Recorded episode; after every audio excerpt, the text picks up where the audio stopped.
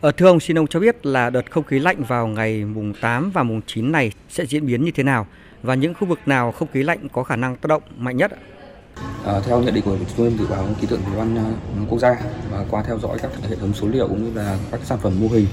thì hiện tại ở phía bắc của nước ta thì đang có một cái bộ phận không khí lạnh đang di chuyển xuống phía nam. Dự báo thì khoảng ngày mùng 9 tháng 10 thì bộ phận không khí lạnh này sẽ có tác động đến thời tiết của nước ta. Và cái tác động của không khí lạnh đến thời tiết của nước ta thì sẽ gồm có hai yếu tố. Một là tác động ở trên đất liền, hai là tác động ở trên biển.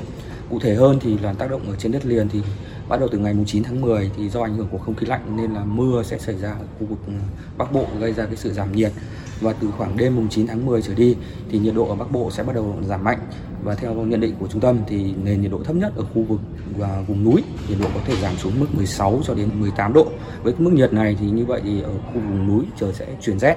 còn ở khu vực Trung Du và Đồng bằng Bắc Bộ, nhiệt độ cũng có thể à, giảm sâu nhất xuống cái mức khoảng tầm 19 cho đến 21 độ, trời cũng khả năng là chuyển lạnh. Còn về tác động ở trên à, biển thì bắt đầu khoảng chiều tối đêm ngày 9 tháng 10 trở đi thì ở khu vực vịnh Bắc Bộ và khu vực Bắc Biển Đông bao gồm cả quần đảo Hoàng Sa sẽ có gió đông bắc hoạt động mạnh dần lên cấp 7, giật cấp 8, cấp 9.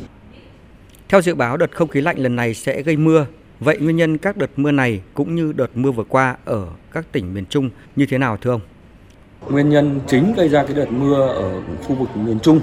thì là do tác động của không khí lạnh có cái cường độ khá là mạnh, ảnh hưởng xuống, kết hợp với cái hoạt động của đới gió đông trên cao. Nên tổ hợp của hai cái hình thế này là nguyên nhân chính gây ra cái đợt mưa lớn diện rộng ở khu vực miền Trung. Và cụ thể hơn thì là ở khu vực ờ, từ Thanh Hóa trở vào cho đến Quảng Ngãi, tức là khu vực Bắc và Trung Trung Bộ, sẽ xảy ra một cái đợt mưa lớn diện rộng với tổng lượng mưa dự báo cho cả đợt phổ biến khoảng 150 cho đến 250 ly, có nơi trên 350 ly. Và có cái nguy cơ cao xảy ra các hiện tượng thời tiết cực đoan như là lốc xét và gió giật mạnh, cũng như là cái khả năng xảy xảy ra nguy cơ sạt lở đất cũng như là ngập úng.